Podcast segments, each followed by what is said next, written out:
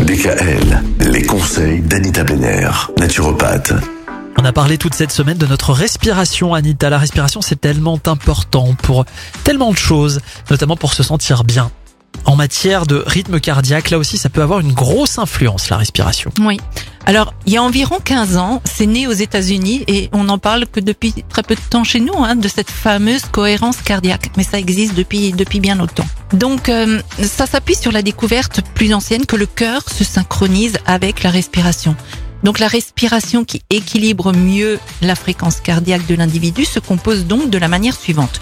On prend une inspiration de 5 secondes et une expiration de 5 secondes également, soit 6 respirations par minute. Cette respiration pratiquée pendant 5 minutes, 3 fois par jour, au réveil, vers 16 heures et en fin d'après-midi, permet d'ajuster la sécrétion de cortisol et induit une sensation d'apaisement durable. On retient 3, 6, 5. Hein. 3 fois par jour, 6 respirations pendant 5 minutes. 365. Voilà, c'est le petit mémo technique.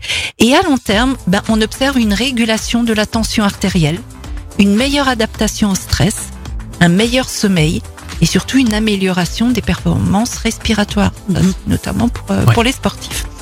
On peut pratiquer cette cohérence cardiaque avec l'huile essentielle d'ylang ylang. On met trois gouttes dans une huile de massage et on masse le plexus solaire dans le sens des aiguilles d'une montre.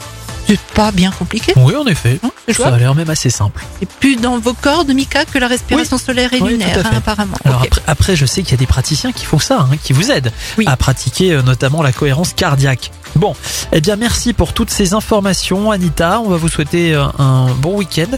On a encore une- un long week-end, dis donc. On va, on va finir Bah par s'y habituer. Oui, au mois de mai, c'est hier. Oh, trois jours de week-end. Mais qu'est-ce qu'on va faire jusqu'à Ah, mardi sans vous Oh. Je sais pas. Oh non, On va respirer. On va respirer. on va respirer. Exactement. On vous souhaite de passer un excellent week-end et on se donne donc rendez-vous mardi, Anita. À mardi. À mardi. Retrouvez l'ensemble des conseils de DKL sur notre site internet et l'ensemble des plateformes de podcast.